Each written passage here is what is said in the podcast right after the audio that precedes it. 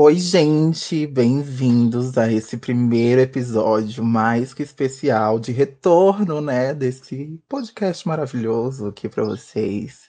Eu sou o Louis e esse é o Papo de Comadres. Hoje eu tô com duas pessoas super especiais aqui, mas antes elas estão lá, tipo Gretchen, ali, atrás da cortina, só esperando serem anunciadas pra entrar aqui pra conversar com a gente. É, mas antes a gente vai fazer uns recadinhos, tá? Segue a gente lá no Instagram, segue meu Instagram, Louis Santos, que é por onde a gente vai ter esse meio de comunicação, né? Pra vocês saberem quando o episódio vai ao ar, quando não vai, porque, né, a vida tá conturbada. E a gente passou por uma mudança, né? Trocamos de nome, de podcast, trocamos de visual. E vem novidades por aí, talvez venha episódio segunda e quarta, onde segunda vai ser mais uma revisão do que aconteceu no mundo pop, um track by track dos melhores álbuns que foram lançados na semana.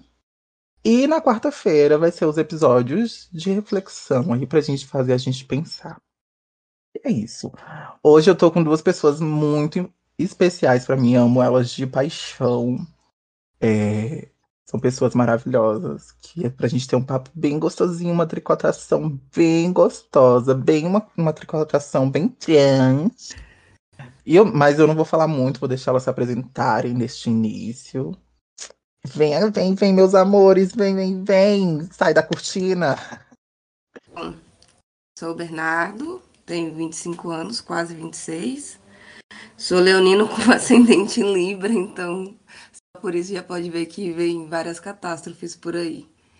Eu atualmente estudo também, faço faculdade, faço ciências biológicas no U F G e também trabalho. Trabalho lá nas lojas do Boticário. E é um gostoso. Sim. Tem dia, tem dia. É, prazer ao, ao podcast, né, que eu não conhecia, mas agora eu já tô amando. É... Meu nome é Helena Caetana, eu tenho vinte e dois anos, moro aqui em Goiás Velho. Eu sou sagitariana, com ascendente em virgem, o que não faz sentido pra mim, mas tudo bem. E eu sou cantora também, e invento aí em todos os cantos das artes que eu posso, tô sempre tentando, descobrindo e aprendendo. É uma maravilhosa também, perfeita, zero defeitos ela tem.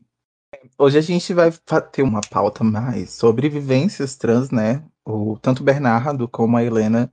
O Bernardo é um homem trans, a Helena é uma mulher trans. E eu achei muito importante trazer é, pra cá esse bate-papo, né? Pra gente entender, né? Com, com pessoas... Entender de, de pessoas trans, né? As pautas delas. E aí eu queria saber de vocês... Como vocês passaram por esse processo, sabe? De como vocês se entenderam como pessoas trans? Como foi pra vocês? Ah, e assim...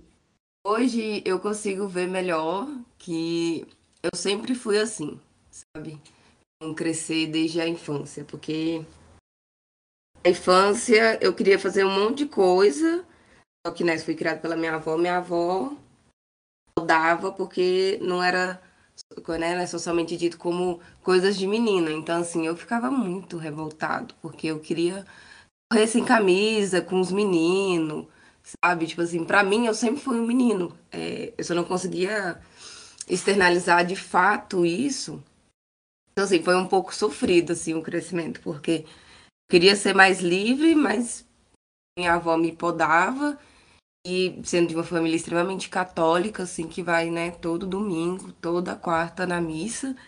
Então, assim, era bem difícil. E ainda crescendo nesse meio religioso, que é um meio que é, principalmente da Igreja Católica, é um meio bem preconceituoso.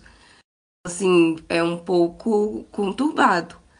Mas aí, adolescência, e eu gostava de menina, e não sei o quê. E aí... de contar pra minha avó que gostava de menina, e eu achei que contar pra minha avó que gostava de menina e, sabe, não ter que esconder, ia resolver os meus problemas. Mas não, resolveu, assim, uma parte das minhas questões. A outra parte ainda ficou, assim, sabe, de que eu não tava bem, eu não tava feliz, eu não era eu. Só que eu fiquei, assim, dos dezesseis até os vinte a vinte e um, tipo assim, não... Esse menino que minha avó já passa um perrengue, minha filha já passa um perrengue. O fato de eu gostar de mulher, e, e aí eles não vão saber lidar. É, e fiquei escondendo, escondendo, escondendo, mesmo estando escancarado na cara de todo mundo. Todo mundo que me conhece, principalmente desde o ensino, começo do ensino médio, eu estava assim, muito bem claro quem eu era. É, minha melhor amiga Elizabeth passou por todos esses processos comigo. É a pessoa que sempre esteve ao meu lado, a gente tem mais de quinze anos de amizade. E ela foi a primeira pessoa que eu contei. Assim, eu, quando eu decidi externalizar, foi a primeira pessoa que eu contei. E assim, pra ela foi uma coisa tipo assim, mano, você já... É, você sempre foi assim, sabe? Eu tava esperando só você, né? Se organizar e ter... né, disposição para falar, ficar mais calmo para contar e tal. Mas, assim, para mim você sempre foi o Bernardo, nunca foi uma questão. E para minha família que foi um tremendo caos, assim. A, a, hoje em dia é mais tranquilo, mas os problemas não estão resolvidos, assim. É meio caótico, eu não tenho muita relação com a minha mãe. Quem é mais tranquilo, assim, são meus irmãos, principalmente o Caio, que é bem colado comigo, é bem próximo, a gente é... tem irmão, irmão mesmo, inclusive a gente, né, estuda junto e tal. Ele que ainda entende melhor, mas assim, minha avó dá umas escorregadas, a minha avó, ela consegue me chamar em todos os pronomes masculinos possíveis, exceto o meu nome. Então, assim, é, amadureceu, porque era bem pior. E, assim, a minha família em geral também não é muito legal, né, assim, que é um dos motivos da qual eu me afastei. E eu era, tipo, muito de... tudo, reuni minha família, tudo, minha família, e eu acabei me afastando porque, principalmente na terapia, eu entendi que não me faz bem estar em lugares que as pessoas não me querem do jeito que eu sou, entendeu? Então, pra que que eu vou me colocar nesses lugares? Por mais que eu goste deles, de vez em quando eu visito e tal, mas as pessoas acham que quando a gente, né, bota a cara pra bater e fala, ai, oi, eu sou o Bernardo, eu sou homem trans, não, não.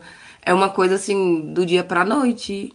Não é, tipo, eles não vê, tipo, todo o processo que eu passei, e passei um processo de negação muito grande até, sabe, é, me entender que, velho, tá tudo bem, pode externalizar isso, as pessoas não vão entender, não, mas a vida é curta, é pequena, é uma só, e eu vou passar a vida não sendo eu.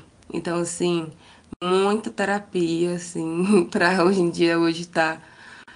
um pouco melhor, né, né, dentro de tudo isso. Eu ignoro muita coisa, mas muita coisa ainda me afeta, ainda fico magoado, ainda fico chateado. Quando conheço alguém, ou lá mesmo no meu ambiente de trabalho, que eu falo, oi, tudo bom, bom dia, eu sou o Bernardo, como que eu posso te auxiliar? E no meio da conversa sai uma ela, ai, a moça ali, a Ana. Eu tento relevar, mas tem dia que, assim, eu chego em casa e choro, assim. E você, Helena? Então, foi, acho que costuma ser sempre um processo muito conturbado, né? Na minha infância, também Sim. eu eu nunca entendi muito bem essas, essas diferenças que as pessoas fazem por gênero, e que eu vim entender depois que é uma construção que já está sendo feita aí há séculos de patriarcado e de LGBTfobia. E por isso a gente se sente meio que enjaulado, né? Sempre. Eu me sentia assim. É... Só que eu também não entendia o que eu era. Eu só aceitava as condições durante um tempo, né? Aceitei as condições que me eram impostas e fui vivendo até onde dava. E até onde dava foi aos dezesseis anos, quinze anos na verdade, no I F de Formosa. E foi uma loucura na minha mente, porque eu não estava entendendo a dimensão disso, sabe? É, é um arrancar, assim, uma coisa que te tira de toda uma zona de desconforto, mas a qual você já estava habituada. E aí é um mundo novo, assim, que se abre. Pelo menos eu percebi assim. É, pode ser também a visão poética de, da, da artista que, que fala mais alto, né? É meio diferente para todo mundo, mas... Apesar, apesar de ter sido incrível, também foi muito assustador.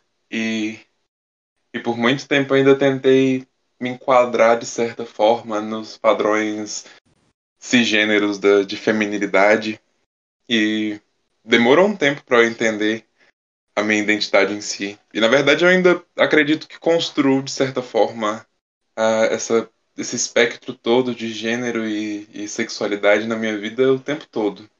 Mas acho que ser travestia chegou a, a, tipo, pra mim foi o ápice. Me entender como travesti, que foi coisa de há uns dois anos atrás, e perceber o que, que é esse lugar de ser travesti nessa sociedade, e perceber que também é um, um poder, uma responsabilidade, e também é uma outra forma de perceber a vida. É revolucionário, e, né? Exatamente. Enfim, é isso.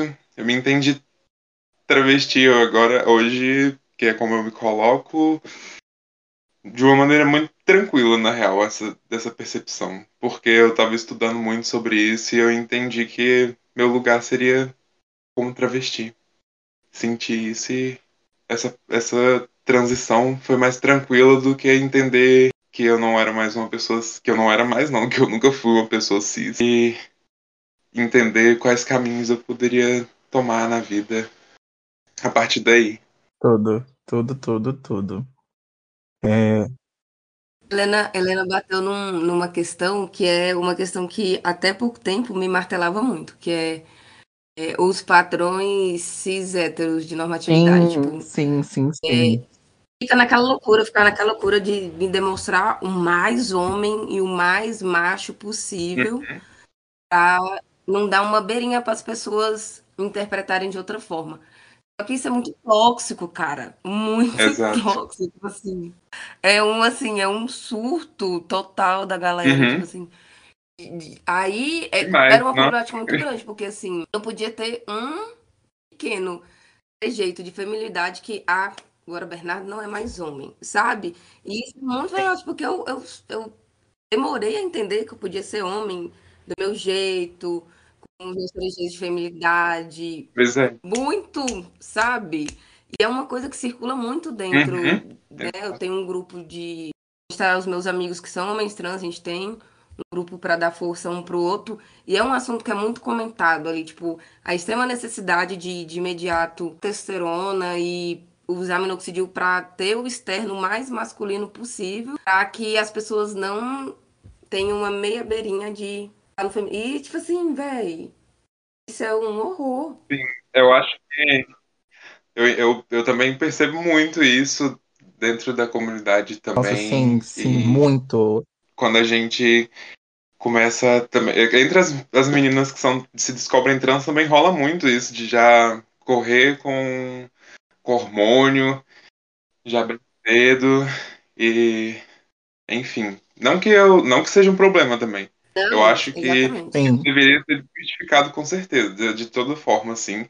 Não só desmistificado, como também deveria ter um acesso mais facilitado, mas também que tivesse psicólogo para todo mundo, e, e, e principalmente psicólogos preparados para receber pessoas trans, porque o que eu particularmente já tive de consultas com pessoas transfóbicas, eu não gosto nem de lembrar.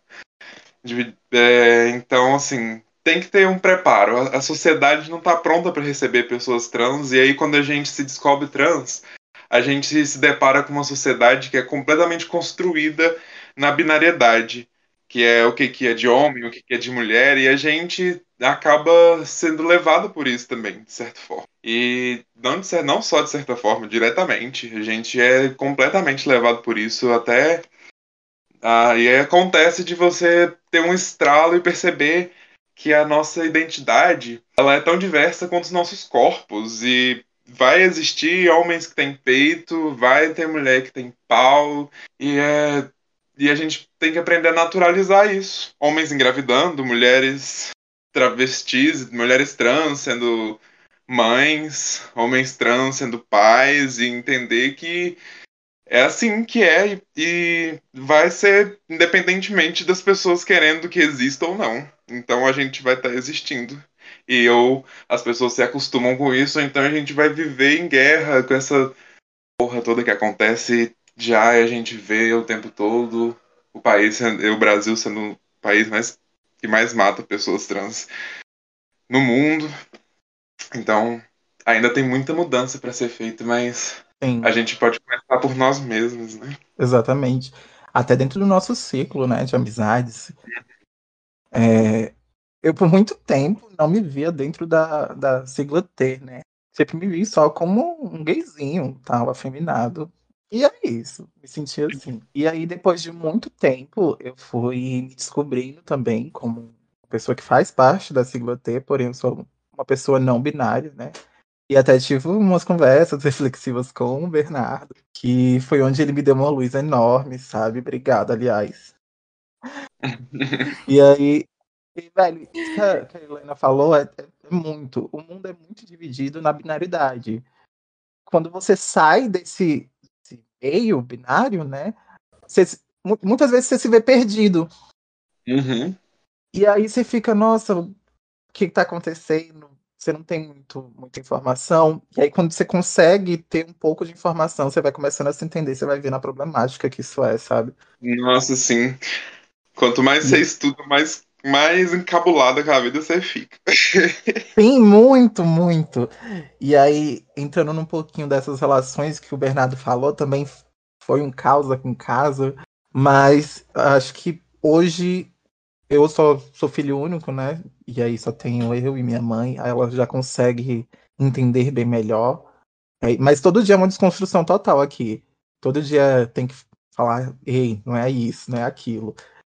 Mas essas coisas de relações familiares eu acho muito complexas também, porque nem sempre é, é positivo, sabe? É uma coisa que o Bernardo falou. Às vezes a gente vai ter que se afastar, né? Porque vai ser muito tóxico pra gente.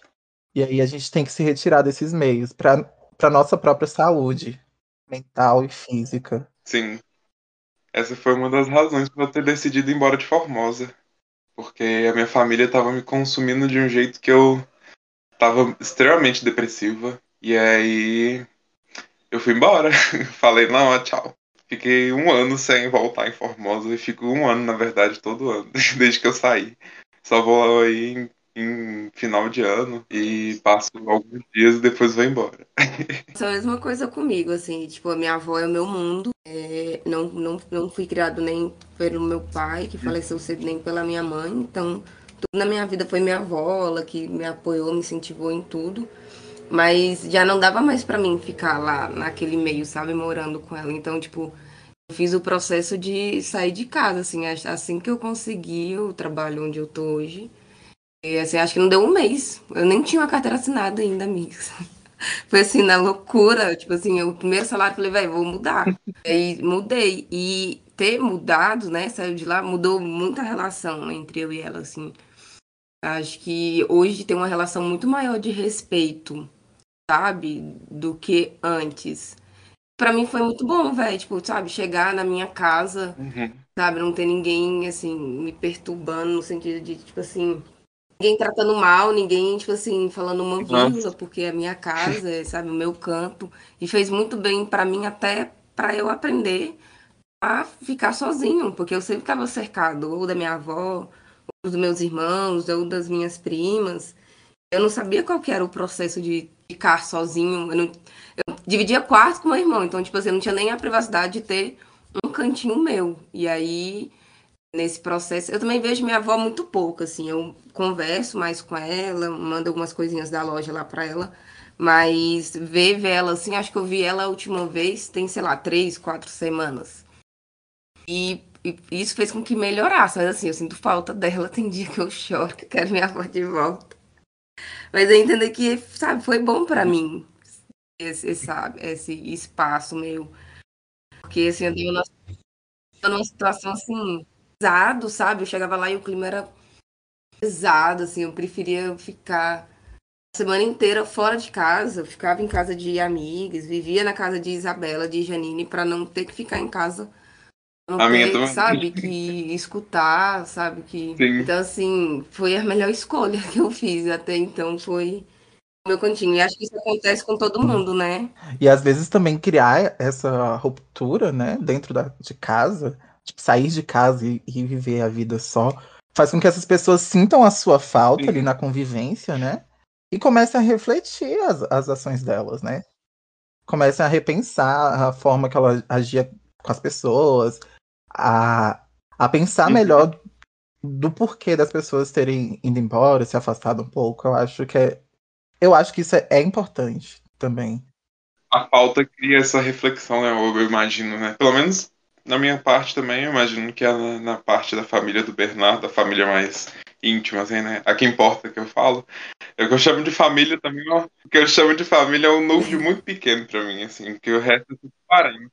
Exato. Exatamente, Exato. O restante é parente. Mas eu também, eu também fui criado pela minha avó. E na real eu percebo que a minha infância foi um pouco até parecida com a do Bernardo, porque eu também era católica. E eu até fui coroinha. Queria, tinha cogitado, tinha cogitado ah, ser padre quando era uma criancinha. E fiz catequese, tudo, até o final, crismei e tal. Nossa, foi uma perda de tempo, porque depois eu larguei tudo. E tô muito feliz, assim. Mas a minha família... Nossa, eu já comecei, eu já comecei a chocar minha família muito cedo, porque logo eu me entendi ateia, aí depois eu já... Depois eu já falei que eu gostava de meninos, aí foi, foi um choque também. Falei logo cedo, eu tinha, eu tinha onze anos, eu contei pra minha mãe. Só que o resto da família descobriu por tabela, né? Porque é, era meio que perceptível. é, é. Mas o, assim, é, o entendimento da, da, travesti, da transgeneridade, na verdade, ela chocou minha família, assim, também de, de uma forma que, meu Deus do céu. Até hoje, na real, eles ainda me tratam pelo nome morto, masculino, mas eu não ligo mais, não. Já superei a fase de me importar. Agora eu posso passar o ano inteiro longe. É sobre, é sobre. E essa, é. essa relação também com a, com a religião. Eu também sempre fui... Não sempre, mas também meu lar é bem católico e tal. Aí por um tempo fui pra, pra região evangélica, né? E aí depois de muito tempo eu saí, porque era um lugar que eu acho que são ambientes, muitas vezes, que não nos faz bem, como pessoas L G B T Q I A P mais. E aí a gente acaba uhum. criando tantos traumas nesses lugares que a gente acaba se afastando um pouquinho da, da fé, né, desse tipo de religião. Pra vocês, como é que é isso? Vocês ainda frequentam ou zero? Ou se descobriram é, em, em outras, outros tipos de religiões? Eu afastei, assim, da Igreja Católica total. É, fiz, assim, um estudo de campo, mas eu acho que, principalmente aqui em Formosa, não tem nenhum lugar onde eu me senti bem. Aí, a minha relação com Deus é, tipo, eu e o, o meu Deus, sabe? Porque meu Deus não é branco... Ah. europeu, igual da galera. É... E homem. Não é homem. Nem homem, pra começo de história. Sabe? Tipo, é, já começa... Mais como, pra mim é mais como um, um, um sentimento, sabe? Uma luz. Uhum. E é uma coisa muito louca, porque a minha companheira, ela é super católica, assim. Aqueles grupos, assim, sabe? Tal. Só que é muito, muito engraçado, porque, tipo assim, eu sou... Um... Sim. Do outro lado do espectro, sabe? Ela me chama pra ir nos trem, aí eu vou, né? Falei assim, ah, vou pra poder, né, conhecer. Ela faz um trabalho dos Vicentinos, que é de ajudar as famílias que é, que estão em condição bem ruim, de fome e tal. E aí eu vou junto com esse trabalho, e assim, às vezes é um tapão na cara, sabe? Que eu fico fazendo umas reclamações da vida. Tem gente que, tipo assim, não tem o mínimo do mínimo do mínimo. Eu tenho, aí eu parei de ir, Sim. porque eu tava me sentindo muito mal. Muito mal. Mas assim, eu ajudo, assim, né? De longe eu ajudo. Mas assim, eu sempre tive muita curiosidade de procurar saber sobre religiões de matriz africana, mas mesmo assim, ao mesmo tempo, é... não sei. Aí eu prefiro ficar sem religião, no dia do juízo final, vou lá acertar as contas. Deus, e minha vida passando um PowerPoint, falando aquilo ali não foi eu, e, e é isso, assim, eu tenho minhas orações pessoais, é mais umas conversas com ele e tudo mais, tirar aquele sentimento que a Igreja Católica deixa de, tipo assim, ah, você vai fazer algo errado, Deus vai te castigar, sabe, de castigo e de, ai, se você isso é errado, punição. Incentiva aquele sentimento de pecado, sabe? Então, assim, é isso. Não tem muita ligação com religião nenhuma. Eu tenho só uma energia aí, que eu troco umas ideias de vez em quando. E dou umas questionadas do porquê também que tá sendo meio caótico as coisas. Nossa, sim. Eu comecei a me entender também como agnóstico agora. A pessoa vem perguntar pra mim, eu falo, sou agnóstico. É isso, eu tenho a, a minha fé, tá aqui, ó. Pra mim tá pairando aqui, ó. No ar. Vivo de, do cosmos. Exatamente, é isso. Essa parte da fé pra mim é um assunto ainda muito complexo que eu tô aprendendo. Eu, eu me vejo como ateia. Eu acredito... Uhum. Eu sou muito materialista. Eu acredito muito nas coisas que eu posso explicar, sabe? Eu gosto, eu gosto das coisas que eu posso explicar. E aí eu prefiro acreditar nelas. As coisas que eu não sei explicar, eu falo, ah, se não, não, não dá pra explicar, eu deixo pra lá. Mas eu acredito na força das coisas, por exemplo. Eu acredito muito na força da natureza, aquela que... que faz germinar uma semente, que dá qual nasce a árvore, por exemplo, é uma Sim. força muito grande. Ou que mantém um, um equilibrado é, equilíbrio. Equilibrado equilíbrio é ótimo. Que mantém um equilíbrio do, de todo aquele sistema. Eu acho isso incrível e é muito complexo. E é uma construção de milênios que tá. Enfim, tô viajando, mas é porque eu acredito na natureza, sabe, de certa forma, de como, modo como ela funciona. E... e interage com a gente. É exatamente isso, tipo, eu não sou daqueles que, tipo assim, ai, porque o universo foi criado no sétimo dia. Não, eu acredito não. na ciência. O universo, tudo que funciona aqui, pô, ficar, ah, porque Deus... Não, pra mim tudo é científico, né, até porque eu é, sou biólogo. Então, assim... Eu sou uma grande é... derrotadora da, fé, da, da ciência. Filha de mãe Gaia. É isso.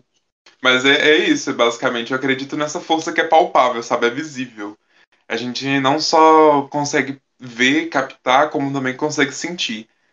E é por isso que eu tento manter essa conexão com a natureza muito, fi- muito firme. Aqui em Goiás dava demais, porque pra todo canto onde você vê só tem mato. Parece que eu moro numa cidade rural. E aí... é muito bom isso. E aí eu posso... eu posso manter essa conexão e entender esse lado do mundo que é muito importante e que a gente deveria não se esquecer, que, porque faz parte da gente, né? Nós somos animais também e, de certa forma, a gente... De certa forma, não. Indiretamente, a gente afeta muitos equilíbrios e, e também destrói outros milhares diariamente. Então, a gente devia muito entender... Esse, esse espaço, esse, essa, a natureza em si, não só como o matinho que tem perto da nossa casa, mas como nós e nosso equilíbrio que a gente faz pelo mundo e também pelo que o mundo faz por nós, assim. É nessas conexões que eu acredito, de sim, verdade. cem por cento sim. Falou tudo, amiga. É complexo também pra mim. Ainda é um pouco complexo. E ainda mais é. Isso que o Bernardo falou, né? Porque muitas vezes a gente tem um contato... principalmente com a Igreja Católica, né? Porque se disseminou pelo Brasil inteiro, cresceu no Brasil inteiro, está presente no, no Brasil inteiro. E a gente tem um contato somente com, com uhum. essa parte, sabe? Que a gente sempre vai ser muito horrível pra gente. Que vai nos colocar em, em, em pontos Sim. que vai nos des, de, desprezar, sabe? Que vai acabar com, com todo o nosso crescimento, com todo o nosso, com todo o nosso emocional, somente mesmo, né? Com todo o nosso psicológico. E aí, quando a gente tem essas, essas ações, né, mais social da igreja, a gente começa a, se, a repensar coisas, né, a ter uhum. outra visão da igreja. Mas eu ainda continuo ver, vendo muitos pontos Sim. negativos, né, dentro, não só na, na religião católica, mas em outras também. É, a, a igreja ela tem uma função social, né? A, a gente não pode negar que a igreja, Sim. ela... ela obviamente desempenha um papel muito importante com as pessoas carentes, porque ela chega nas pessoas carentes de uma forma muito é, é assim, intrínseca. Em qualquer lugar onde você vai, em qualquer vilarejo, por menor que seja, qualquer povoado, vai ter uma igreja. Também vai ter uma Assembleia de Deus. Porque os evangélicos é, são... Inclusive uma do lado da outra. Exatamente. Não passam mesmo. Porque os evangélicos são para com, com os cristãos, ultimamente. Principalmente nos últimos dez anos, teve uma virada enorme no crescimento dos evangélicos no Brasil. Sim. E, e também desempenha certa função social. É, mas a gente também não pode esquecer de toda a construção que, que trouxe elas até aqui hoje, até hoje, né? Também não, não pode apagar também toda a questão da, do, do, da intolerância que é pregada, do racismo, muitas vezes, também. Exato. Então, a gente tem que se atentar. A, minha, a problemática que fica, assim, escondidinha é, tipo assim, tô ajudando ao próximo pra ter o meu cantinho lá no Exato. Centro. É. É, é basicamente isso. Claro que tem muitas pessoas que ajudam, né, por coração e tudo mais, mas a, uma grande boa parte, tipo assim, vou ajudar o que o próximo, que Deus tá vendo, aí eu vou ter minha vaguinha lá no céu garantida. Inclusive, acontece muito dentro das igrejas evangélicas de, ah, eu vou aqui ajudar pra estar do lado do Senhor. Exato. Pois é. E também... sentimento de, né? Pois é. E também não adianta muita coisa, quer dizer, é um serviço importante ir lá e dar comida e, e cobertor, roupa, tal, para as pessoas carentes que necessitam. Mas depois ir lá e ser contra programas de justiça social, por exemplo, não adianta nada fazer uma caridade e, e também não, não, sei lá, não promover os, os programas que tem de serviço social. Porque, na verdade, os, os conservadores, os direitistas, adoram falar mal de todos possíveis. Fala que pobre Exato. É... fala que pobre é preguiçoso e tal, mas depois tá fazendo caridade no final do ano, no Natal. E aí...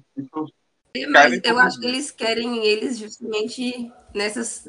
Ó, tô aqui te ajudando, mas é pra você ficar aqui, não é pra você ascender socialmente. Uhum. Eu acho que é bem assim que funciona. Tipo, tô te ajudando pra você continuar aqui, pra mim vir aqui ano que vem e fazer a mesma coisa. Não pra Exatamente. Você ter um, um crescimento social. Não quero você competindo comigo. É, é, isso. Exatamente. É exatamente esse lugar. E é uma hipocrisia muito grande isso pra mim. Não quero que você entre nos espaços que eu também possa entrar, sabe? Uhum. Esse tipo de coisa, esse tipo de situação. Isso. Tinha na minha frente umas beatas lá que, que era o cúmulo do preconceito e elas ficavam olhando torto pra, pra todas as pessoas mais, mais pobres que entravam lá na igreja. E eu ficava assim... Querida, cadê o seu cristianismo? Exato. Cadê sua fé? Cadê o seu amor ao próximo, hein, gatinha? É o amor ao próximo, mas o próximo tem que ser igual a mim. Exato. Exatamente. E aí, entrando é. na questão de vivência, como é pra vocês viverem nesses ambientes sociais? Tipo, trabalho, faculdade, balada? Balada, que balada, amiga, balada. A melhor... A balada... O que é uma balada? Ah, eu sou, eu sou antiga, eu sou arcaica, para. A balada que tá rolando ultimamente é eu e a minha cama deitada assistindo Netflix, é essa. E delícia, mas antes, antes, antes. Aí, oh, talvez venha aí no futuro. Uma senhora sedentária. A avó tá vivendo muito mais que eu, tá tomando a cervejinha com as amigas e nos forró. E eu aqui deitada na minha cama, sabe? Só querendo assistir. Sériezinha na T V. Sobre. Mas como é que é pra vocês a, a vivência nesses ambientes? O Bernardo já falou que é, que é caótico, que muitas vezes tratam ele no pronome errado. Uhum. É, você chega a corrigir essas pessoas ou simplesmente ignora, finge que nada aconteceu? É, eu, eu ignoro, porque assim, ai gente, atendimento ao público aqui em Formosa. Ainda mais, na, ainda mais em Formosa.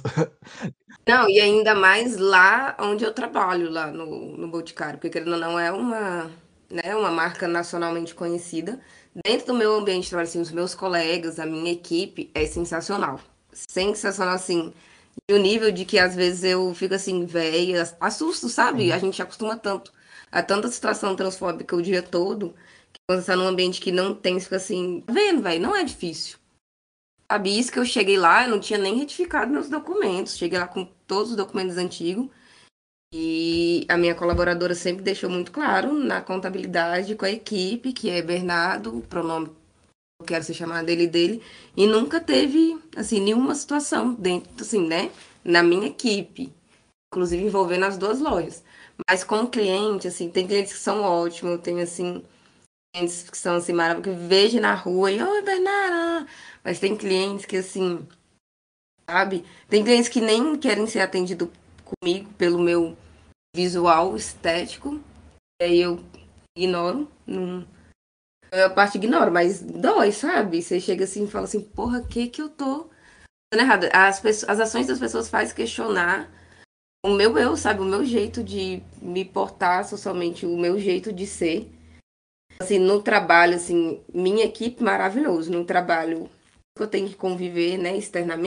E aí o que eu faço é ser o mais educado possível pra não dar uma linha pra pessoa, sabe? Tipo assim... ser escrota ou ser muito é, ruim comigo. Faculdade, menina, a faculdade era ótimo. Saudades, inclusive. Não das aulas, não, dos, das não amizades, tomar um cafezinho, saudade. Escutar umas músicas no jukebox, jogar uma sinuca. Bom, não saudades da, so- da faculdade do meio social, não do meio acadêmico. Do estudo. Não, exatamente. Às vezes até eu sinto falta também. Na vivência da vida, assim, eu aprendi muito a tirar de próximo a mim pessoas que não me faziam bem. E foi a melhor coisa que eu fiz, assim. Eu tenho um grupo muito seleto de amizades e quem eu não suporto, eu simplesmente não suporto e tá fora, entendeu? Não vou ficar mais me doendo, porque, ai, fulana era minha amiga do ensino uhum. fundamental. Era, mas ela não me entende, ela não me respeita, então ela vai ficar lá sendo amiga de outras pessoas e não minha. Acho que foi muito bom eu ter dado esse limpa nas amizades e visto quem realmente quer estar comigo, como eu sou, do jeito que eu sou, né? E quem... Ai, ai desculpa, errei aqui. Porra, Elizabeth, minha amiga há dezesseis anos e ela... Depois que eu falei, ó, oh, amiga, é assim, assim, ela maravilhosa, sabe? Tipo, minha companheira é uma mulher cis e a gente já tem quase dois anos junto e ela também, oi, eu sou o Bernardo, ele nunca, sabe, nunca é nada, maravilhosa, impecável, zero defeito. Mentira, tem uns defeitos, mas maravilhosa, sabe? Não é difícil, quando você para pra pensar, velho, não é difícil, as pessoas só estão cagando, entendeu? Não quer fazer o mínimo esforço pra ser elas educada e respeitadora. Mesmo. É isso. E pra ti, Helena? Bem, eu nunca trabalhei também. Mas, quer dizer, eu já trabalhei, na real, fazendo doce em Formosa pra vender. Mas eu nunca tive um trabalho formal. Também nunca fui numa balada nem antes da pandemia. Então, assim, eu posso dizer da transfobia das ruas. Que é por onde eu sempre tô. É, eu... Acho que a minha vivência hoje em dia é muito tranquila aqui em Goiás. Eu tenho, faço coisas que eu não fazia em Formosa, por exemplo, sair de saia ou de mini saia. Amiga, e é mais tranquilo que aqui? Olha, eu ouço coisas às vezes, mas eu nunca sofri de, de apanhar, por exemplo, que nem já aconteceu em Formosa. Então, eu acho, por, por isso, eu acho muito mais tranquilo. E olha que em Formosa nem andava de, de saia, de vestido, que é já o suficiente pra deixar o povo incomodado, né? Porque Sim. eu não sou passável. Aí eles olham pra mim, obviamente as pessoas na rua vão me ver como homem, eu sei que é assim, porque elas me tratam como masculino sempre, sempre vão, enfim. Aí eu tô de vestido e é chocante já o suficiente pra eles já ficarem incomodados. E eu acho isso ótimo, eu não tô nem aí. Eu quero que eles se incomodem mesmo, que eles vão se acostumando uma hora. E se não se acostumar, que mordam o pé. Mas essa é a minha vivência aqui em Goiás, sabe? Eu, eu cheguei num ponto em que eu realmente não tenho mais paciência para a passividade que eu tinha antes, de não conseguir é, nem falar qual era o meu nome para as pessoas tipo, na rua que me perguntavam. E eu sempre respondia meu nome morto, porque eu tinha vergonha. Mas hoje eu corrijo as pessoas que me tratam masculino. E eu, se elas estão conversando comigo, eu corrijo. E, enfim, eu não, não dou conta mais de, de passar despercebida, de deixar passar, assim. E, enfim, minha vivência aqui tá sendo isso. E antes de, de, de Goiás, em Formosa, era completamente o máximo de, de apagada e se escondida que eu podia, porque... Depois que eu... Da primeira vez que eu decidi sair de vestido do I F, Porque eu fazia assim. Eu chegava, eu vestia uma roupa, norm- uma roupa masculina, né? Que as pessoas. Ah, a gente já entra numa outra discussão aqui que eu vou abreviar muito rápido, que eu acho insuportável, que é. Não existe gênero em roupa. Roupa é só um pano que cobre o corpo. Você sim, veste o que você quiser. Sim, sim, sim. E, e foda-se. Sim. Mas dentro desses padrões que a gente conhece, eu, eu usava roupa masculina pra poder ir no busão até o I F. Ele chegando lá, eu trocava de roupa, colocava um vestido. Fiz isso por muito tempo. E na primeira vez que eu decidi sair de vestido do I F foi num dia que eu não tinha dinheiro pro busão.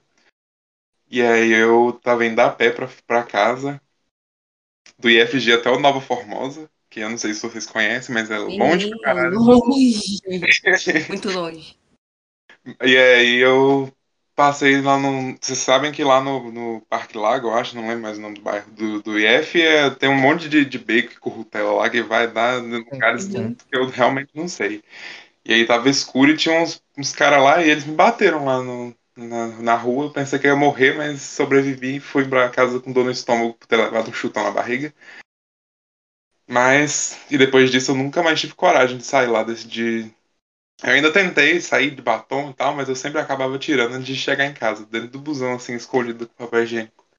E Formosa sugou minha energia muito por isso também, sugou minha, minha aspiração pra vida, minha vontade de viver, tudo. Não tinha vontades nenhuma, mas... E aí... Enfim. Essa minha vivência em Formosa foi horrível enquanto... enquanto Nossa, eu te entendo. Eu te entendo. Mas, quando eu tive coragem de sair pra um rolê aqui em Goiás pela primeira vez, de saia, e... com... E produzida, tal, lindíssima, e as pessoas me elogiaram, tal, e eu só não falaram nada, que também pra mim é ótimo. Eu não ligo que as pessoas me elogiem, se não falar merda, pra mim já tá ótimo. É sobre. E é como, sobre. como não aconteceu, como não aconteceu, eu tive liberdade, me senti livre, e agora, até em Formosa, quando eu vou aí, eu ando com as minhas saias, foda-se, eu não tô nem aí, mas pra, pra, pra dor do cotovelo dos outros, pra transfobia dos outros. E talvez possa ser, né, que isso possa custar a minha vida um dia. Pode ser que sim. Mas eu realmente não tô mais interessada em viver me escondendo. E se for pra morrer, que seja sendo eu mesma. Mas eu tô torcendo aí que não aconteça. Nada. Não, que eu fique bem até uns sessenta anos, ficar uma véia chata. Esses são meus planos. Jamais. A senhora vai viver muitos anos ainda. Então vai dar três velhinhos sentados. Por Uma favor, reouvindo esse. Na minha época. E reouvindo isso aqui. Porque na minha época, eu já tocou num, num ponto que fala muito comigo. Eu evito de ir a lugares aqui porque eu não tenho. Eu não consigo ir no banheiro, por exemplo. Em Formosa não tem muita opção, né, de lugar para se sair. Ah. Então a gente acaba indo em alguns barzinhos para jogar sinuca e tudo mais. E aí. Tem um barzinho que a minha companheira gosta muito, só que eu não vou, porque o banheiro masculino não tem porta. Então, assim, não, Ai, não saio porque vai. Como é que eu vou no banheiro? Sabe, eu me recuso a ir no banheiro feminino, porque não é o meu lugar, aquele lugar. E eu não quero, sabe, incomodar as meninas que estão aí. Tipo assim, eu fico assim, velho, é uma coisa tão... Homem não pode ter privacidade. Tem que ser essa coisa, tipo assim, escrota. E eu acabo, o quê? Fazendo beleza em casa... Sabe, coisas mais eu e minhas amizades. Porque também não quero me colocar nessas situações, tipo assim, de eu ter que sair, tomar uma cerveja e ter que me preocupar em como eu vou no banheiro. Uhum. Ou muitas vezes não ir ao banheiro. Sabe? Porque eu... eu te entendo demais. Nossa, também. É, a gente tá descendo um cacete aqui em Formosa, mas eu acho bom a gente, a gente falar por que, que a gente tá falando mal tanto assim de Formosa. Pra quem não conhece, Formosa é uma cidade aqui do Goiás, né, do Nordeste Goiano.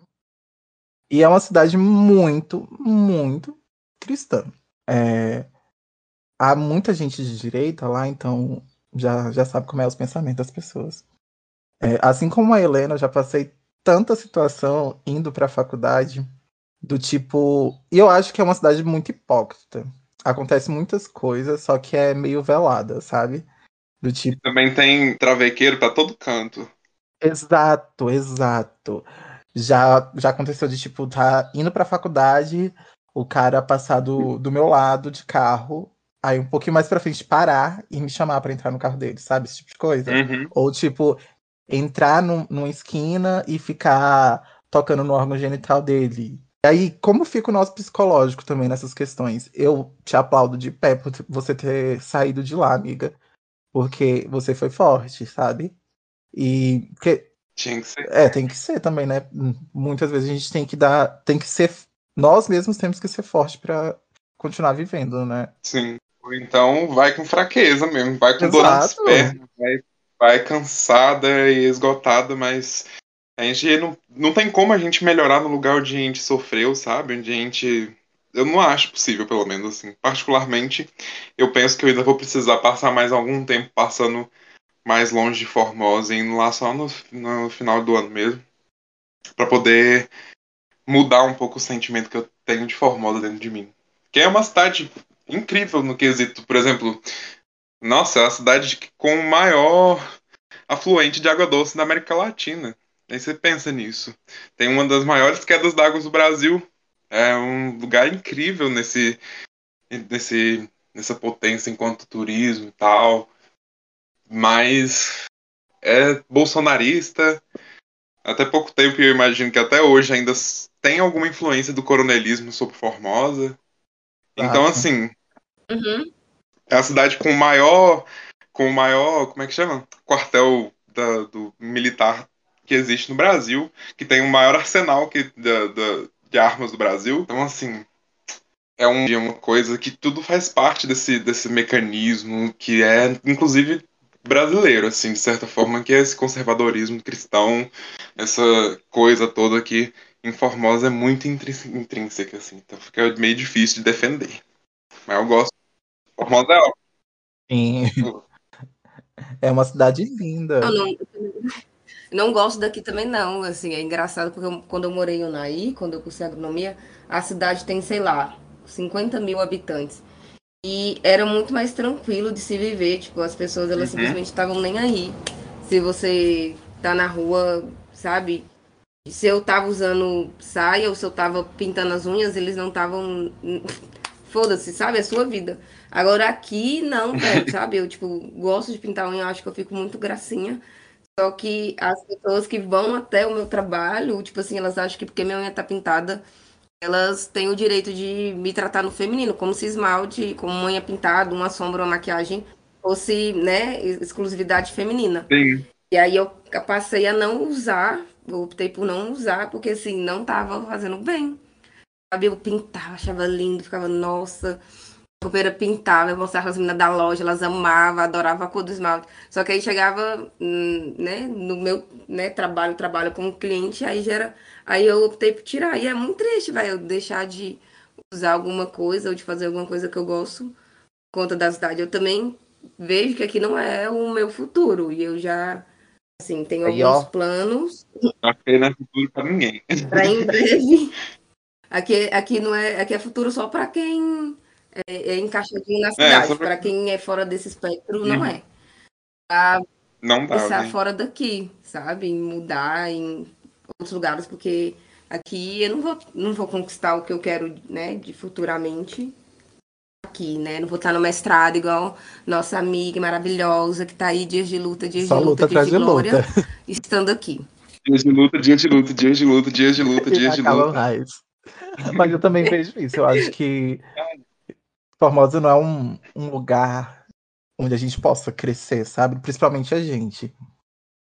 Porque, velho, a gente se afeta muito o nosso psicológico.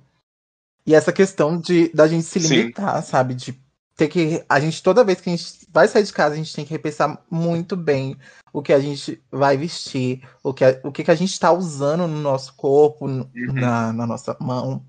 E a gente tem que pensar dez vezes, porque... Você não sabe o que vai acontecer contigo, sabe? E isso é muito, muito ruim, porque, velho, a gente quase não vive. A gente não pode usar um, um cropped e reagir. Não pode... Uhum. Não pode... Eu, eu, eu cheguei aqui, eu já cheguei no ponto de cortar todas as minhas camisas em cropped e usar assim mesmo. Então, é sobre... É... É sobre. Queria ter um pouco mais de autoestima para usar cropped. Ah, atualmente eu não tenho autoestima suficiente para é, é por isso que tem que botar o cropped. Reagir. Vou colocar aqui nas minhas metas de dois mil e vinte e dois, comprar e usar um cropped. Se você fizer o seu cropped, vai ser mais, mais fácil ainda de usar ele, vai ter um valor ali ao seu trabalho. cem por cento contra o capitalismo. Véi, todo mundo tem uma roupinha velha, uma camisa, alguma coisa assim que não tá usando, ou que até usa, mas nem tanto. Vai lá, ó, passa a tesourinha nela, tá ótimo, lindíssima. Faz uma arte, minha, né? Tudo. Você mesmo. Exatamente. Do yourself.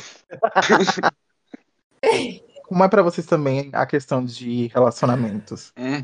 Pra mim sempre é... Vamos pular a pergunta?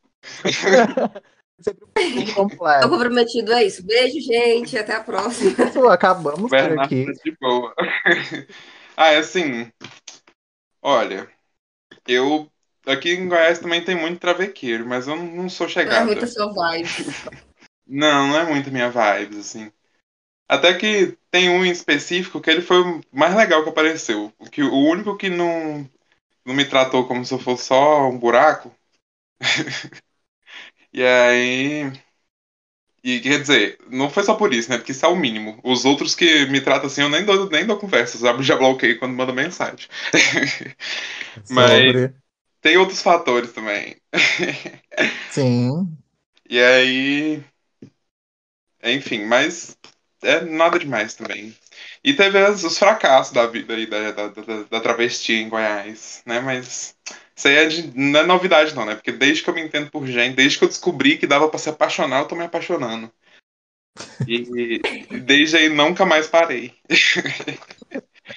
E deve... Fico bem claro que eu tô namorando, mas eu fiquei uns quatro anos solteiro, porque assim, eu passava por umas situações, eu, sabe? Hum? Formosa, né, gente? Formosa. Não queria passar Ai. por as situações, então eu optei por ficar só. E apareceu a pessoa que eu tô, tipo assim, no menos esperava. Eu tava em casa, trabalhando, e ela era amiga da minha prima e foi lá pra falar. Aí, tá muito. E é o que acontece quando é bom, né? Nada. Tá indo, e é louco. É, tipo assim, é um... um eu mesmo, um, mulher hétero, longe de mim. E aí, tô pegando a minha língua. É. Mas é bom, mas assim... Eu também tô numa vibe mais de... Além de estar numa vibe, com certeza, de estar mais me preocupando comigo mesma, com a minha carreira e tal, é, com a minha faculdade e também com os projetos que eu tenho, que são muitos, projetos cinematográficos, inclusive incluindo Formosa, que eu, eu imagino que vai ser um projeto que vai me ajudar bastante a desvencilhar toda a imagem ruim que eu tenho de Formosa, não de, de forma completa, assim, de forma crítica, sabe? Que eu não vou deixar de... de identificar os problemas dela, mas eu imagino, pelo menos, que vai ser um pontapé, assim, pra, pra eu começar a perceber outros lados, de repente. Se tiver outros lados, né? Porque, de repente, às vezes nem tem. É só isso, isso aí mesmo e acabou. Sim. Mas... Eu acho que, muitas vezes, também, a gente... Essa, essa questão, sabe, amorosa, de ter um relacionamento, isso é muito tirado da gente, uhum. sabe? É muito... A, a sigla dela é muito excluída dessa, dessa parte de afetos. Nossa. Ai, emocionada aqui já. E, e aí, tipo, a gente não, não... Muitas vezes a gente não, não é levado a vivenciar isso, sabe? Tanto por várias questões. E aí, é, eu também acho muito complicado é, essa parte de se relacionar, sabe? Uhum. E mais pra vocês, tipo, nessa questão do relacionamento, vocês acham que é obrigatório contar pra pessoa... Às vezes. É, assim, eu particularmente não preciso contar, né? É, mas que meio que as pessoas já sabem quando elas me veem.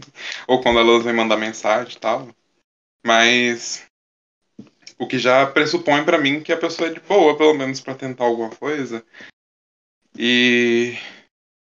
Mas, assim, eu não tive nada... Nunca tive nada sério mesmo, então...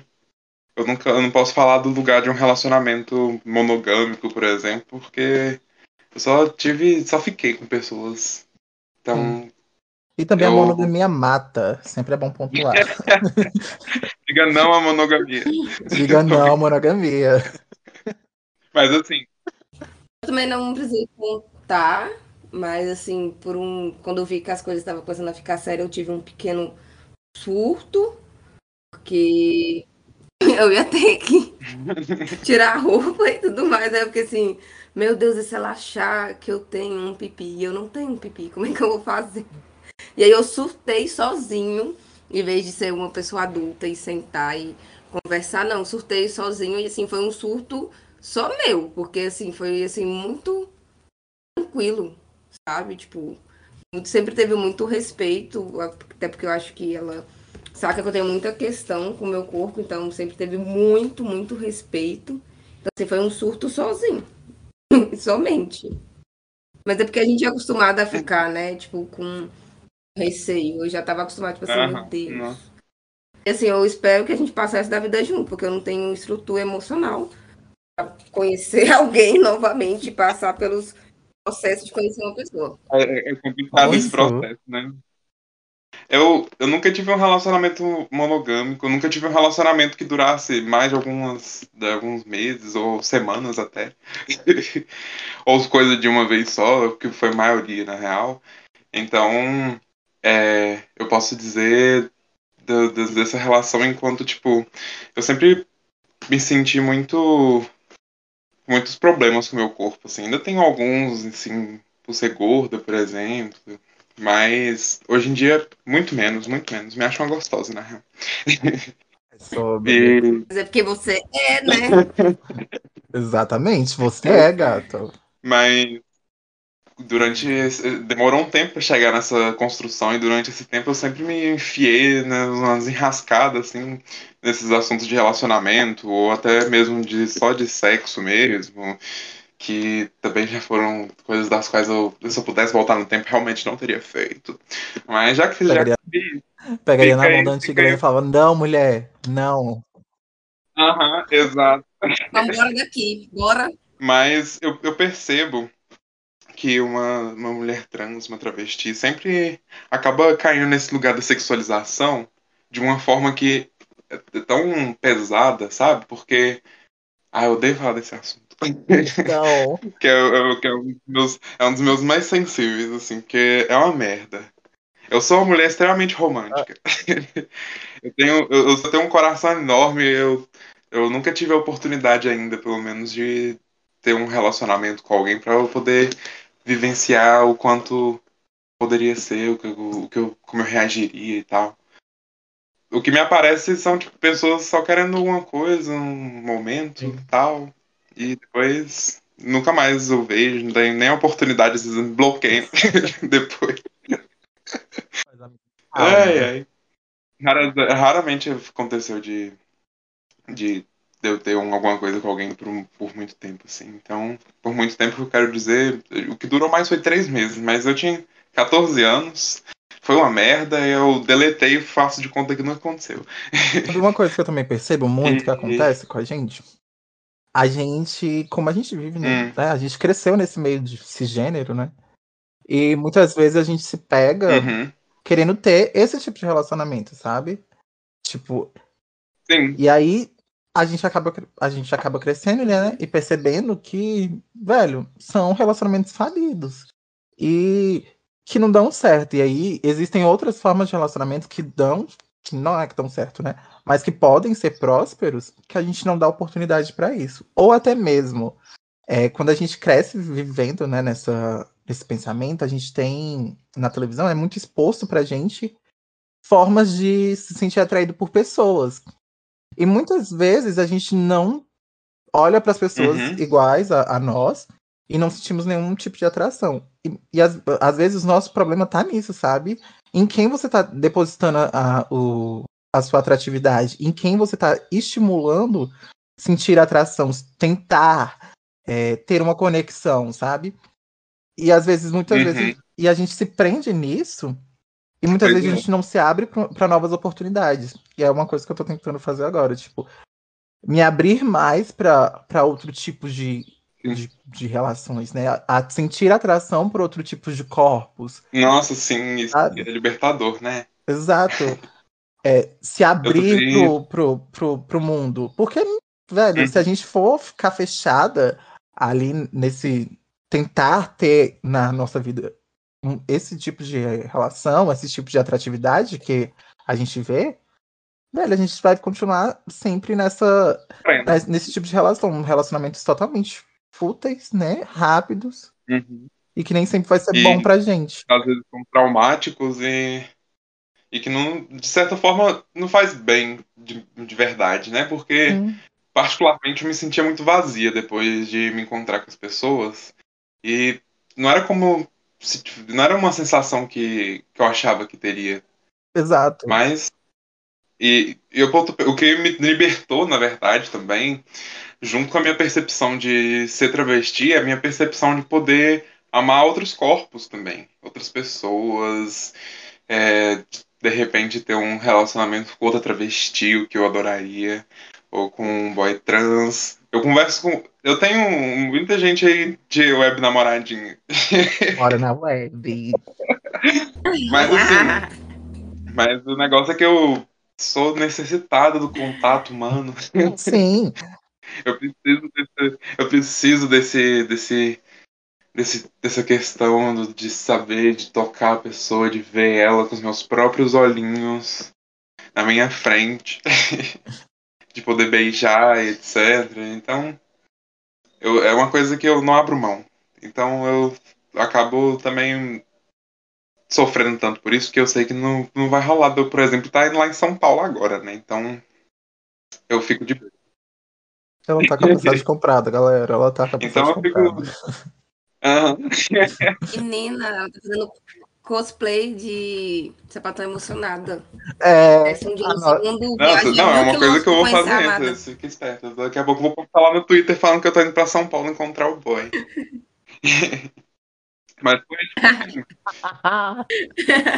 eu não julgo, amiga. Tô te apoiando. Na internet, tal, Twitter, foi o lugar onde eu acabei encontrando algum, algum afeto, assim. Porque eu encontrei pessoas que são como eu. Eu entendi o que, que é poder descobrir sensualidade no meu corpo, mesmo que eu seja fora do padrão, que eu seja gorda. Mesmo não. Porque isso não é tipo como se fosse uma problemática. É, Exato. Construindo com isso essa, essa percepção de que eu sou travesti, eu sou gorda, mas eu posso ter minha sensualidade, eu sou gostosa do mesmo jeito, e, e também entender e ver também é, essa, essa ideia não só da, do afeto, mas da sensualidade, da, da, da potência toda que tem um corpo em outras pessoas, em outras travestis, pessoas não binárias, tudo, é, P C Ds também, por que não? Porque a gente, sabe, tem tantas separações que nos diferem e que a gente poderia, ao invés de olhar elas com diferença, olhar elas como, de repente, como um possível parceiro ou parceira, como, não como um, uma problemática, algo a ser resolvido na sociedade, porque é um problema. Sim, sim. Mas até chegarmos nessa percepção... E nossa senhora. É, foi um caminho longo. Mas já vai ter até carro voador aí. Exato. É um caminho longo. Como foi pra vocês verem essa nova exposição, né? De ter essa representação de pessoas trans nas mídias. Mesmo que ainda seja bem pouco, né? Mas acho que a gente tá caminhando pra ter, né, essa representação. Principalmente agora que a gente tem, depois de onze anos... A Aline no B B B, né, vinte e dois, depois de onze anos da, hum. da entrada da Ariadna, agora a gente tem a Aline como uma representação da população, da sigla T, né, hum. dentro de um programa que entra na casa de todo mundo, né? Como é pra vocês estar sendo essa representatividade? Eu acho, eu acho muitas coisas, na real. Eu não consigo pensar uma coisa apenas, eu penso assim. Primeiro, É, é muito bom, é incrível, na real, não é só bom, é maravilhoso que a gente tenha Linn da Quebrada, ninguém mais, ninguém menos que Linn da Quebrada no B B B, é, falando sobre ser travesti, e, e ela já chegou com aquela apresentação que me fez chorar. Eu só lembro, eu tô com vontade de chorar de novo. Mas, ai, aquela, aquela travesti, assim, é o meu mundo. E eu falar dela, eu posso falar por horas, mas vou, vou resumir aqui, que é. Só que também... Tem um contraponto que, que eu acho horrível, que ela sofreu transfobia e isso serviu para palco de entretenimento para muita gente. Porque eu... E, e, e aí ainda tá servindo, porque ela ainda tá sofrendo transfobia lá. E aí quando isso acontece, a produção não se encarrega de fazer nada, eles não estão nem aí, por, justamente por conta dessa questão de que é, vai servir de entretenimento para muita gente que é transfóbica, e enfim... E eles vão deixar, e eles passam mesmo, deixa e não faz nada, não tem... E, e essa exposição que a Aline, que a Aline sofre lá, a transfobia, serve pra engatilhar um monte de gente, assim, eu imagino. Eu mesma fico tão, fiquei às vezes tão engatilhado que eu parei de ver tem uns dias já, que eu fiquei cansada. E aí... Porque a gente já sofre transfobia. Aí a gente liga a T V pra ver B B B e tá lá a Linn, maravilhosa, uma, uma representatividade imensa, mas sofrendo transfobia também. E aí a gente percebe que não importa o quão grande você seja, se você for trans, travesti, você vai sofrer transfobia de qualquer maneira. E, e a gente já sabe disso, na real. Essa é uma percepção que a gente já tem. Só que pô, ficar vendo isso o tempo todo acaba gerando, sim, alguns gatilhos, né? Então... Eu, eu, eu, essa minha visão, assim, eu gosto muito, mas tenho essa, essa questão com, essa, com esse problema que, que essa impunidade que a Aline sofre com a transfobia que ela tem sofrido lá. Tenho os mesmos sentimentos da Helena. Assim, é maravilhoso, porque ela é um ser humano incrível, e eu, assim, criei uma expectativa de que as outras pessoas que estão lá não fossem um bando de porta, de ignorante. Mas, assim, foi totalmente o contrário. E eu também parei uhum. de assistir, porque, assim, fico puto, velho. Eu fico irritado, fico querendo, sabe, sair batendo nos héteros. Porque eu não sei qual é a dificuldade. Uhum. Nossa, velho, eu teria dado um tapão na cara da Eslovênia já. Teria. Fala a dificuldade, de... tipo, a, a galera faz as coisas lá como se fosse brincadeira, e isso não é brincadeira, uhum. velho. É a vida de alguém. Entendeu? Então, assim, exato. Eu acho, assim, maravilhoso, porque é uma pessoa sensacional. Acho que muito necessária, mas... Acho que o outro conjunto da obra escolhido para colocar lá dentro é um conjunto da obra muito problemático. Ela vai ganhar, vai, porque eu tô aqui já, ó, tô mentalizando, que ela vai Sim. sair gongando todo mundo que tá lá. Mas, assim... Jogando pro universo. Não, é, mas gatilha demais, sabe? Eu opto por não, não ver Sim. algumas coisas... Porque, ai, véio, é cansativo, sabe? Claro que a Aline, ao ir pra lá, ela, né, imaginou que poderia acontecer esse tipo de coisa, obviamente. Acho que qualquer Sim. um de nós que, né, estivesse na mesma situação entenderia que poderia. Mas, assim, véi, são pessoas adultas. E, sabe, adulto, de, sabe, velho, gente que, e gente que tem acesso à informação, sabe? Não é uma uhum. pessoa que mora dentro de uma caverna afastada. Não, é gente que tem acesso à informação.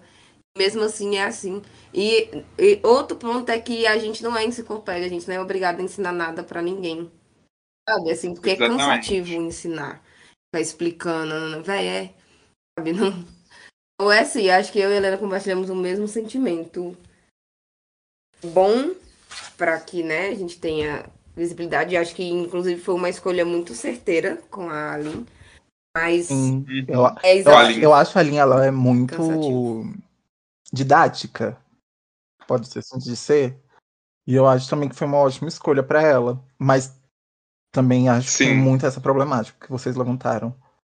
E, de, e eu imagino como deve estar tá sendo exaustivo para ela. A mulher tá, também, fumando, tá fumando uma carteira de cigarro por dia. As coisas que você vê o reflexo na bicha, termina um cigarro, começa outro.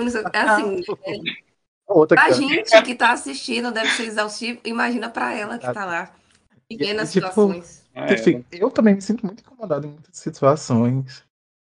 Mas também acho que é importante, porque finalmente a gente está conseguindo adentrar os lares, sabe? E aí, quem sabe, isso possa começar a levantar debate dentro de casa mesmo, com as Sim. pessoas, as pessoas tomarem mais consciência, né? E, e não, tipo, é importante da Linn, sabe, no B B B, Sim. mas também eu acho que a gente está também tendo um movimento, sabe, de pessoas trans, não só no B B B, né, nessa exposição mais, mas também em séries como Pose, que é um elenco completo, né, de pessoas trans, e até a, a, a protagonista ganhou um M, né, eu acho que foi um M, Tem a, a M J Rodrigues, né? Isso. E a, a gente tá vendo que elas estão, tipo, a, estraçalhando. Pegaram a porta, assim, sabe? Estraçalharam. Ai, e aí é pra agora... Não. Agora só vem mais e mais, né? A gente teve também... Sabe a Indya Moore? A Indya Moore que faz a Indya. Ela tava uhum. no, no Met Gala. Uhum. No Met Gala não, acho que foi no V M A. Qual que é o da V M A, né? Acho que foi no Isso. V M A. Então, e, e a gata tava arrasando. Só que... Só que assim... Eu não vi ela passando na, na cobertura que eu tava vendo, pelo menos. Eles não entrevistaram ela, pelo menos eu não vi. Mas eu também vi só o look. Depois vi ela passando assim no fundo da câmera. Eu acho que eu só vi o look dela. Por que será? A gente também tem outras séries, né, muito famosas, como Orange Is the New Black, Sense eight, é, até Stranger, Stranger Things. É... Academy, Black Academy também. Umbrella Academy. Ai, amo. Umbrella Academy. E aí, tipo, hum. eu acho importante ter, ter isso, sabe? Que mostra que a gente. Que, a, que as pessoas da sigla T também são diversas, uhum. sabe? É, essa é, uma, essa é uma tecla que eu sempre vou estar batendo quando for para falar de vivências trans e travestis, que é nós somos trans, somos travestis nesse país, mas a gente também tem que pagar nossas contas, a gente também precisa comer, a gente também uhum. sofre de amor e também sofre porque às vezes está com uma condição financeira ruim, porque a gente também precisa viver. E aí a gente também precisa de empregos, também vai, vai e a gente vai ocupar esses espaços, assim, já está ocupando. E, e é para ocupar. E é para ocupar, exatamente. É, é, é para isso que eles estão aí, para a gente chegar e fazer acontecer lá, porque... É isso, sabe? A gente precisa... A gente não, né? A sociedade cisgênero também, pautada, toda essa, essa coisa que a gente já sabe, precisa entender que pessoas trans existem independentemente da vontade deles. E a gente vai estar lá no meio. É, no futuro, eu espero que mais ainda vai estar lá dando aula pros filhos deles, vai estar sendo, atendendo eles no, no, no médico, no, no hospital, no, no, no consultório, da, do postinho. E eu queria, é, é isso que eu quero, essa, esse entendimento de, colo- de nos colocar como pessoas normais, como qualquer outra pessoa, só que nós somos trans. Nós não nos conformamos com essa, com essa, proposta, que, com essa proposta que nos foi imposta, na real, desde o nascimento, e, e é isso. Vivam suas vidas.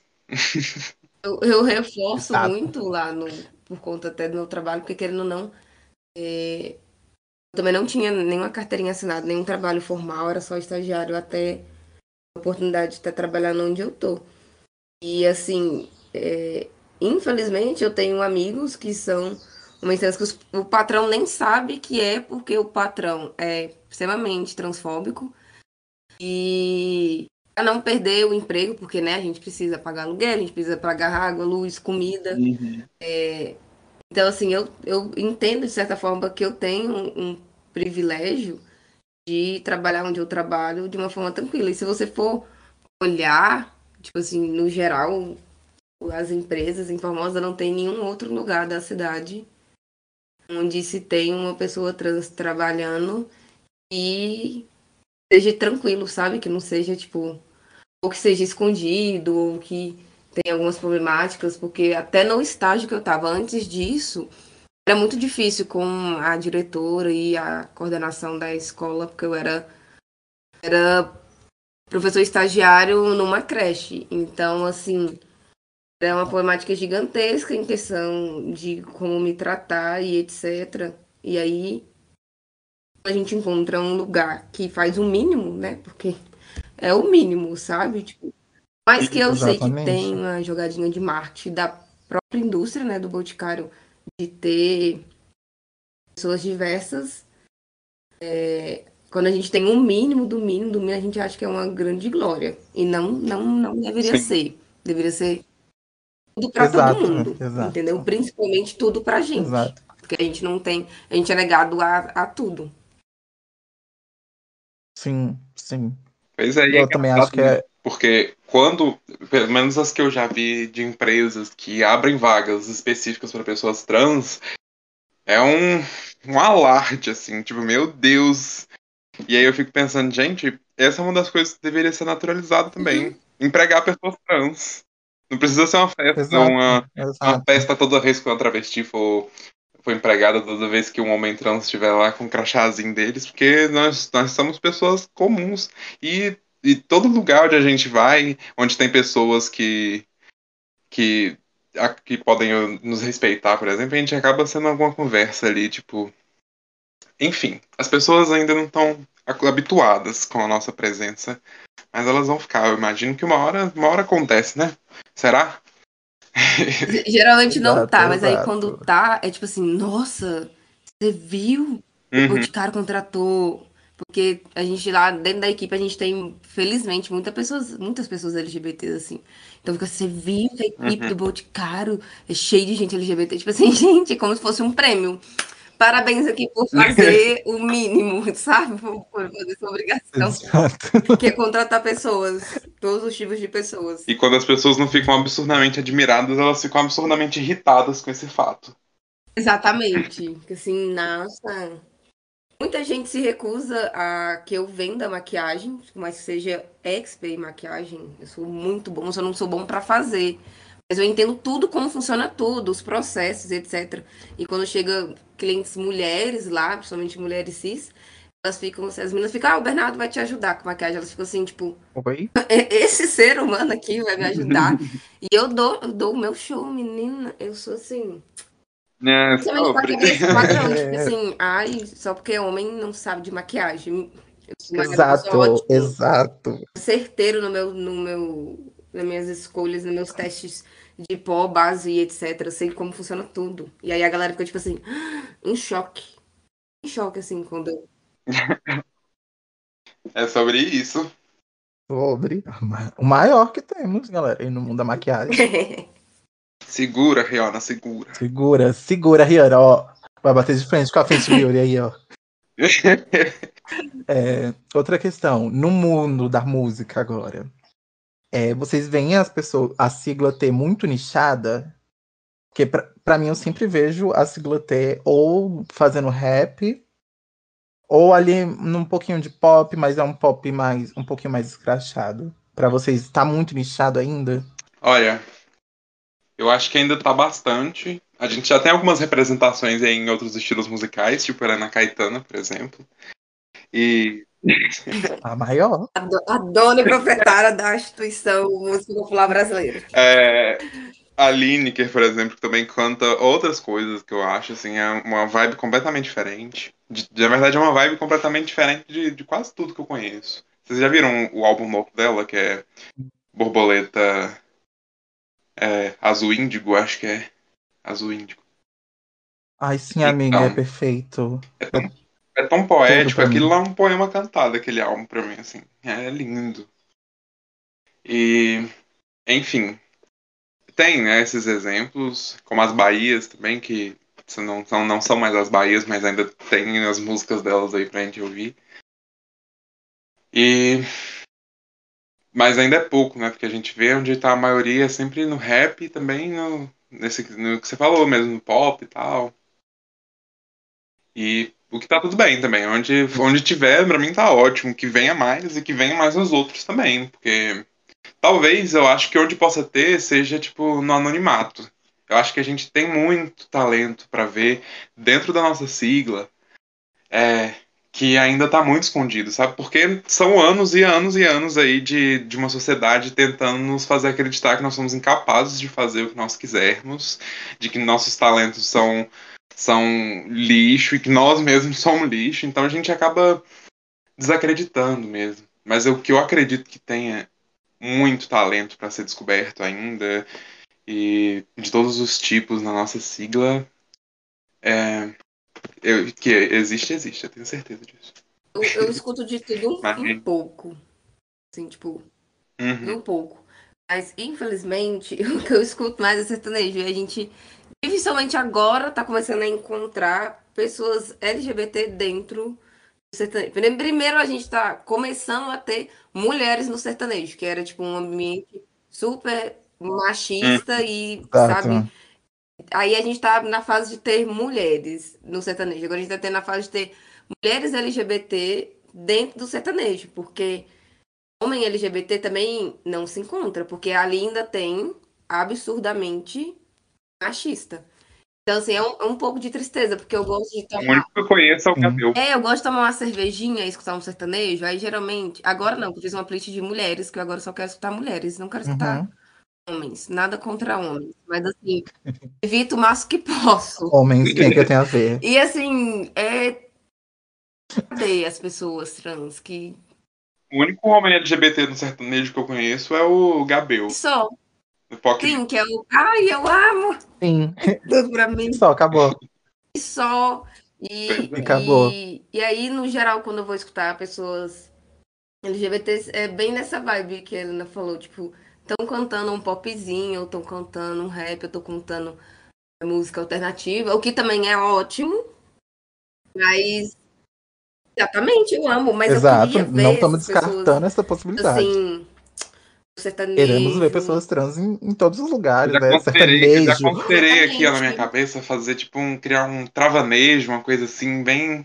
Olha aí, que lindo, olha que delícia. É, amiga, faz tipo... Faz assim, faz uma vibe meio Demi Lovato, joga um álbum, assim, sertanejo no meio, sabe? E depois, igual ela sempre, às vezes, joga um, um álbumzinho de rock. Não, eu, eu, eu sempre feliz com a ideia de transitar em todos os gêneros que eu puder, assim. Então, faz assim, olha que milhões. Uma personalidade pro sertanejo. Eu acho também. Um alter ego. Exatamente, só por, só por um albinho, assim, pra gente poder tomar uma cervejinha, sabe? Nem precisa ser um álbum completo, um E P. É um E P. Quatro musiquinhas, ó, que show. Exato. Mas eu ainda sou muito ligado a divas pop e música pop. Então, se, se vocês eu tiverem acho... playlists, tá, de novidades de música pop, mande aqui, porque eu estou cansado de ouvir as mesmas músicas de sempre. Ah, eu também. Eu tô viciada, eu tô ouvindo muito Arca ultimamente. Ah, nossa, é fazer é duas semanas, mim. assim, né, duas semanas, fazer uma semana, né, desde quando lançou o álbum do Baco, eu só tô escutando Nossa, ele do... todos os dias. Nossa, que tá uma delícia, tá uma delícia. Porque aquele álbum, ele alugou, ele armou o Circo de Soleil na minha cabeça, e aí eu todo dia, nem as minhas trabalhos não aguento mais, na rádio do trabalho tocava só aquele álbum todo aquele, aquela, aquele álbum todo criou uma rave na minha cabeça, assim, alugou um terreno. Exato, exato. É de cinco em cinco minutos tocando. Eu ah, tenho é. um, um problema, porque, tipo, eu tô muito envolvido com... Depois que eu entrei no mundinho K-pop, acabou pra elas. Acabou Ai, pra elas. Ver, Aí, tipo, eu tô envolvido. escutando muito K-pop, muito K-pop. Mas também escuto muita música nacional e internacional também. Mas aqui do Ocidente. Acho que eu, eu escuto mais música nacional mesmo. Na verdade, eu consumo o máximo de coisa nacional que eu posso. Do cinema, a música, a arte que eu... Que eu... que eu compartilho e tal, porque eu não, não tenho dinheiro pra comprar ainda, mas terei no futuro. é, e eu, eu também ouço muitas divas pop, nossa senhora. Sou apaixonada na Beyoncé. A gente se revê, né, né, quando a gente tem essa proximidade. Sim. Né, diva pop, a gente... Eu gostava de K-pop quando eu era adolescente, no médio. Hoje em dia eu realmente não, não gosto mais tanto assim, não. Eu já tentei de novo, mas rolou a partezinha que eu senti naquela época. Me sentindo jogada aqui agora, eu tô indo embora. Tem fases ah, é. de humor musical. Vocês forem olhar o meu Spotify, você vai falar assim, menino. Tipo assim, desde o trance até, sei lá, é, um rapzinho, poesia acústica, sabe? Pior que a minha também é assim, eu te entendo. Também...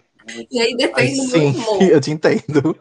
Um dia que, tipo assim... também, eu tô nessa vibes também. Daqui a pouco aqui vai tocar um pagode. É, exatamente. Mil, eu fico assim, hum, que vontade de escutar uma pitch, eu escuto uma pitch. Aí, do nada, hum, acho que vai escutar o álbum novo do The Weeknd. E é assim... É, tipo isso. Não, na minha playlist também é, você sobre. encontra Numanais e Beethoven. Na mesma playlist, assim. Rock pesado.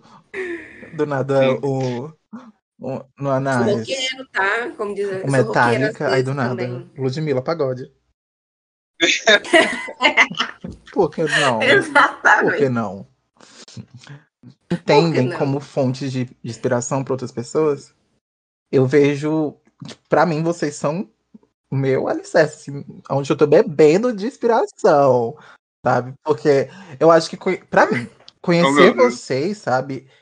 É, e ter vocês na minha vida foi, tipo, um start pra eu começar a rever coisas sobre mim e também coisas que da minha, das minhas ações, sabe? Oi. Amo vocês. Também. Ai, vou chorar. E pra vocês, vocês se veem nesse, nesse ponto de fontes de inspiração? Agora que você falou, eu tô me vendo, uhum. mas... É, tipo, mas, mas o que eu penso é... Agora eu que você eu pontuou... ainda não me vejo capacitada enquanto a travesti acadêmica pra ser uma inspiração, porque eu acho que isso é importante, assim, é, pra poder é, criar alguma coisa, um, como eu posso dizer... um conhecimento sobre nossas vidas que possa ser entregue para a sociedade como um todo. Que é coisas que outras travestis estão fazendo, sabe?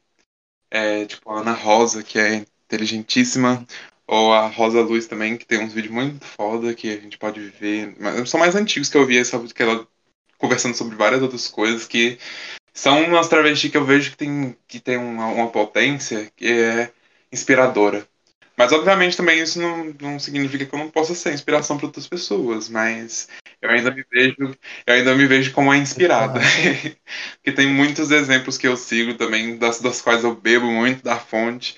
Aprendo muito com a Liniker, com os vídeos dela também. A Aline nem se fala, né? A gente, a Aline, cada álbum dela é uma aula que a gente recebe. É. Então, assim... Mas eu também tô fazendo o meu, de certa forma, né? Eu também componho, faço minhas músicas, que são o que eu imagino que são meu manifesto, assim, nesse mundo. E... Enfim, é isso. Não sei dizer. Resultado inconclusivo. Divergente. Divergente. Divergente. Eu achava que não, mas eu acho que em certo ponto, sim, por... ah, nos lugares que eu estou, né? Mas, assim, não, não gosto muito desse sentimento de inspiração em certos pontos, porque, sim, sim. sei lá, eu tenho medo, sabe? De, uhum. né, não sou uma pessoa muito, assim, tranquila e tal. Mas eu sei que, em certo ponto, sim. Mas eu, eu, sou, eu acho que eu sou muito mais inspirado do que inspiração, porque a cada dia eu tô aprendendo mais sobre eu, sobre, uhum. né, sobre o... o meio trans todo. Então, assim, eu acho que para algumas pessoas eu sou e fico feliz e quero, né, de certa forma ser uma boa inspiração, mas eu mais acho que não sou do que sou. Eu sou, tipo, Helena, inconclusivos. Mas, ó, mas eu também tenho... Mas... Ah, eu, também, eu também tenho muita inspiração em você, Luiz. Isso que eu ia falar, Luiz, é tipo assim, ai... Que a, a, acho que uma das minhas maiores saudades da faculdade é a chegada... dos looks. Cada dia um look, uhum, assim, nossa. Babadeiro, assim, a minha vida mudava com aqueles looks. E aquele, sabe, parecia... Chegava e tinha uma energia ao redor, emanando, e tocava, assim, os anjinhos tocavam, ah, e chegava, assim, sabe? Nossa, que saudade. Pois é, eu também, eu também sempre te achei uma pessoa muito inspiradora. É, eu sempre gostei do modo como você fala, porque é sempre um jeito que é como se fosse você se colocando mesmo, assim. Só o seu, o seu jeito, o modo como você fala, seus trejeitos, tudo é, é... Parece que é uma delicadeza e ao mesmo tempo de uma força que a gente sente, sabe? A gente percebe quando você tá no lugar. E... Ah, isso foi um dos pontos que mais, que mais eu amava em estar perto de você, que é toda essa força que você tem. Ai, eu acho maravilhosa. Ah, quando falou que estava formando, gente, assim, me bateu um desespero. Eu falei assim, nunca mais vai estar aqui. Não, eu não tá aceitando o convite para Roma? Eu me recuso, me recuso a não ter essa presença aqui magnífica. Quem que vai dar close em cima da galera da engenharia? Pelo amor de Deus. Quem? Entregando, entregando Lucas e conceitos. É, muito feliz, tá? Que tá no mestrado. Muito feliz no mestrado, por favor. Assim, só, só aqui, só desejando felicitações. Uhum. E que venham, né? Que já tá tendo grandes futuros, porque, né? Um ser mais inteligente. Nossa ah, Senhora. Sim, nossa, inteligentíssimo. Eu acho tudo, assim. Ai, emocionada. Literalmente. Ai, calma, deixa eu me recompor. É, agora a gente já tá se encaminhando aqui pro finalzinho. Tava muito gostoso esse papo. Por mim, eu ficaria horas e horas conversando com vocês. Ah, eu também. Eu também, eu tava olhando aqui no aplicativo pra pedir uma cerveja, pra mim tomar uma cerveja e a gente ficar aqui conversando. Vamos agora, pedir. Agora. Eu queria saber de vocês. Eu também tomava uma cerveja, eu tô seca na cervejinha, já tem dias. Nossa, a mulher nem fala. Eu quero saber de vocês qual recado vocês deixariam pra essa nova geração, ou até mesmo para os antigos vocês, sabe? Lidar melhor com esse processo ah, todo. Eu acho que é o que eu sempre falo, é tipo assim, é, é um processo muito difícil, é muito doloroso, é muito perrengue, mas, sabe, eu não trocaria nada, nada, assim, por ser quem eu sou. Então, sejam vocês, por mais que seja, assim, situação muito difícil, que, sabe, passa por perrengues muito grandes, mas, véi, não... Eu acho que, assim, até as pessoas que convivem comigo viu o quanto eu sou muito mais feliz sendo eu do que comparada antigamente, sabe? Então, assim, sejam vocês, uhum. Tenham coragem, tenham orgulho de ser quem vocês são, sabe? Tenham coragem, porque não é um mundo fácil, assim, ele bate muito na gente. E sempre resistir e, velho, a gente tem que ocupar os espaços, sabe? A gente tem que parar de ser, de ser visto como, ai, tadinhos, indefesos. Não, a gente tem que meter o louco, sabe? Chutar a parede, bater em transfóbico, sabe? A gente tem que reverter. A gente não tem que ser mais um alvo, a gente tem que botar a galera pra, pra ter medo, sabe? Exato. E lutem por ser vocês, não, não desistam. Eu sei que eu mesmo, em muito tempo, por muito tempo, pensei em desistir. Mas se você vai perder a felicidade e a glória que é, sabe? Sentir feliz e confortável. E você mesmo. Sendo assim, vocês, maravilhosos sempre. Perfeito. Um recado que eu acho importante deixar, não só para posteridade, como para nós mesmos aqui, e também para as pessoas trans e para as travas que já estão aí na, no corre há muito tempo, que é... Nós devemos nos encontrar com nós mesmos, assim, com nossas pessoas, as pessoas do nosso meio, seja na internet, que é um, um meio que é mais possível agora, ou com as pessoas trans da sua cidade, enfim, criar essa rede, porque é uma, existe ainda uma segregação muito grande entre as pessoas trans e travestis, e... Só que o problema é que a sociedade é, é cis e ela não está importando com nossas vidas, com a nossa saúde.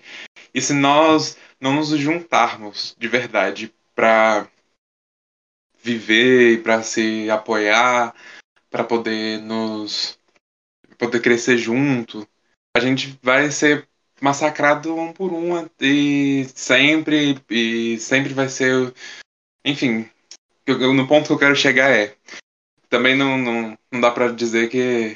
Não dá pra tirar a culpa da, da cisgeneridade, da, da sociedade em si, que é transfóbica, porque as coisas vão acontecer ainda, né? Se, tipo assim, as coisas que é ruins que acontecem ainda vão acontecer mesmo que nós nos juntarmos.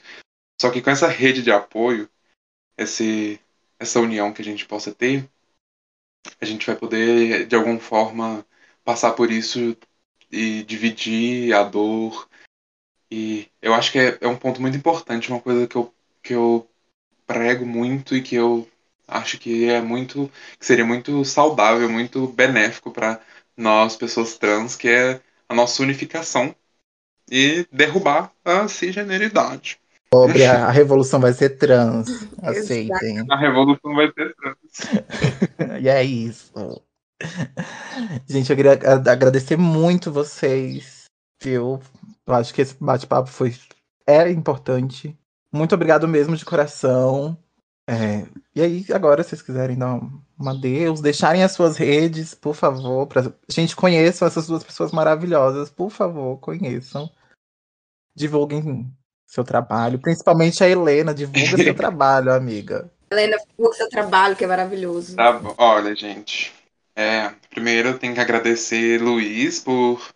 ter me convidado, né, porque foi maravilhoso tudo, a conversa e também é, poder conversar com vocês de novo, que já fazia um bom tempo já que a gente não se falava. Sim.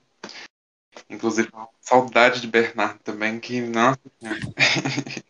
Eu nem falo, esse encontro tem que acontecer. Mas quando eu estiver informada de novo, a gente tem que marcar um rolê e também tem que dar um jeito de desse rolê acontecer com o Luiz também. Poder ir, por favor. Né? E, enfim, o meu Instagram, o que eu tava usando, que tava com meus conteúdo, meu conteúdo todo, ele foi hackeado. E agora eu tô com um novo, que é Helena Caetana, só Helena Underline Caetana. E eu vou começar a movimentá-lo, porque, né, a gente precisa aí tá sendo vista. e, e é isso. Muito obrigada mesmo pelo convite. Tô muito feliz pela conversa. Foi uma manhã muito produtiva. E pra você, Bernardo? Ah, pra quem quer me ver falando várias merdas sobre a vida, eu tô lá no Twitter, né? O mesmo user pro Twitter e pro Instagram, arroba Edbrama, onde eu fico falando do meu dia a dia, das tristezas, das felicidades, das lutas, lutas, lutas e as glórias. E lá no Instagram também, quem quiser ver essa beldade, que tem, tem dias que está bem gatinho, tem umas fotos bem... Pode... Em seguir, eu uso mesmo pra tudo, tá? Quem quiser ver playlist, escutar playlist ruim no Spotify, também é arroba B D B. Meu também. Meu também pro Twitter é o mesmo, mas eu não recomendo ninguém me seguir no Twitter, não. Pobre. Amiga, como você tá nas plataformas digitais também, com as suas músicas? Você tá nas plataformas digitais com a sua música? Ah, eu tô com uma, eu tô com uma música no Spotify, que é Conexões, e no YouTube também. Você pode ir lá olhar, Conexões, Helena Caetana, e eu espero que vocês gostem. Por enquanto, é o que eu tenho de fora que tava, fora do que tava no Instagram, né? Que eu, tava, que eu postava bastante lá. É, mas esse ano tô cheia do, dos, dos projetos já, e vai sair mais clipe e álbum. Ih, vem aí, uma nova mulher! Vem aí.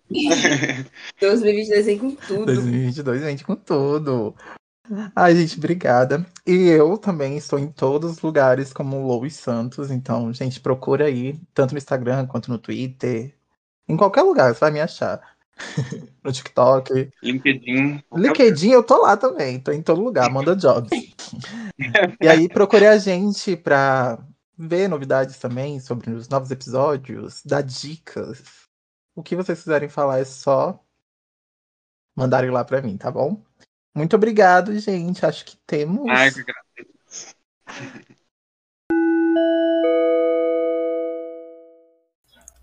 Oi, oi, gente. Voltei aqui só pra trazer dois recadinhos. Dois não, três recadinhos super importantes.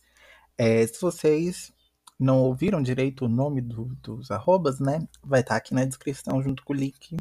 Só clicar no link que vai direcionar para os perfis. Outra coisa, se inscreve na sua plataforma ou assina, dependendo da sua plataforma. Dá esse apoio aí pra gente. E também avalia o nosso podcast aí na plataforma que você está utilizando. E outra coisa muito essencial, manda esse episódio, fala do podcast para os seus amigos, familiares, de, ajuda a gente nessa divulgação. Por favor, ajuda a madrinha. Vamos ajudar a madrinha a crescer? Vamos! E é isso, gente. Um beijão e até a próxima.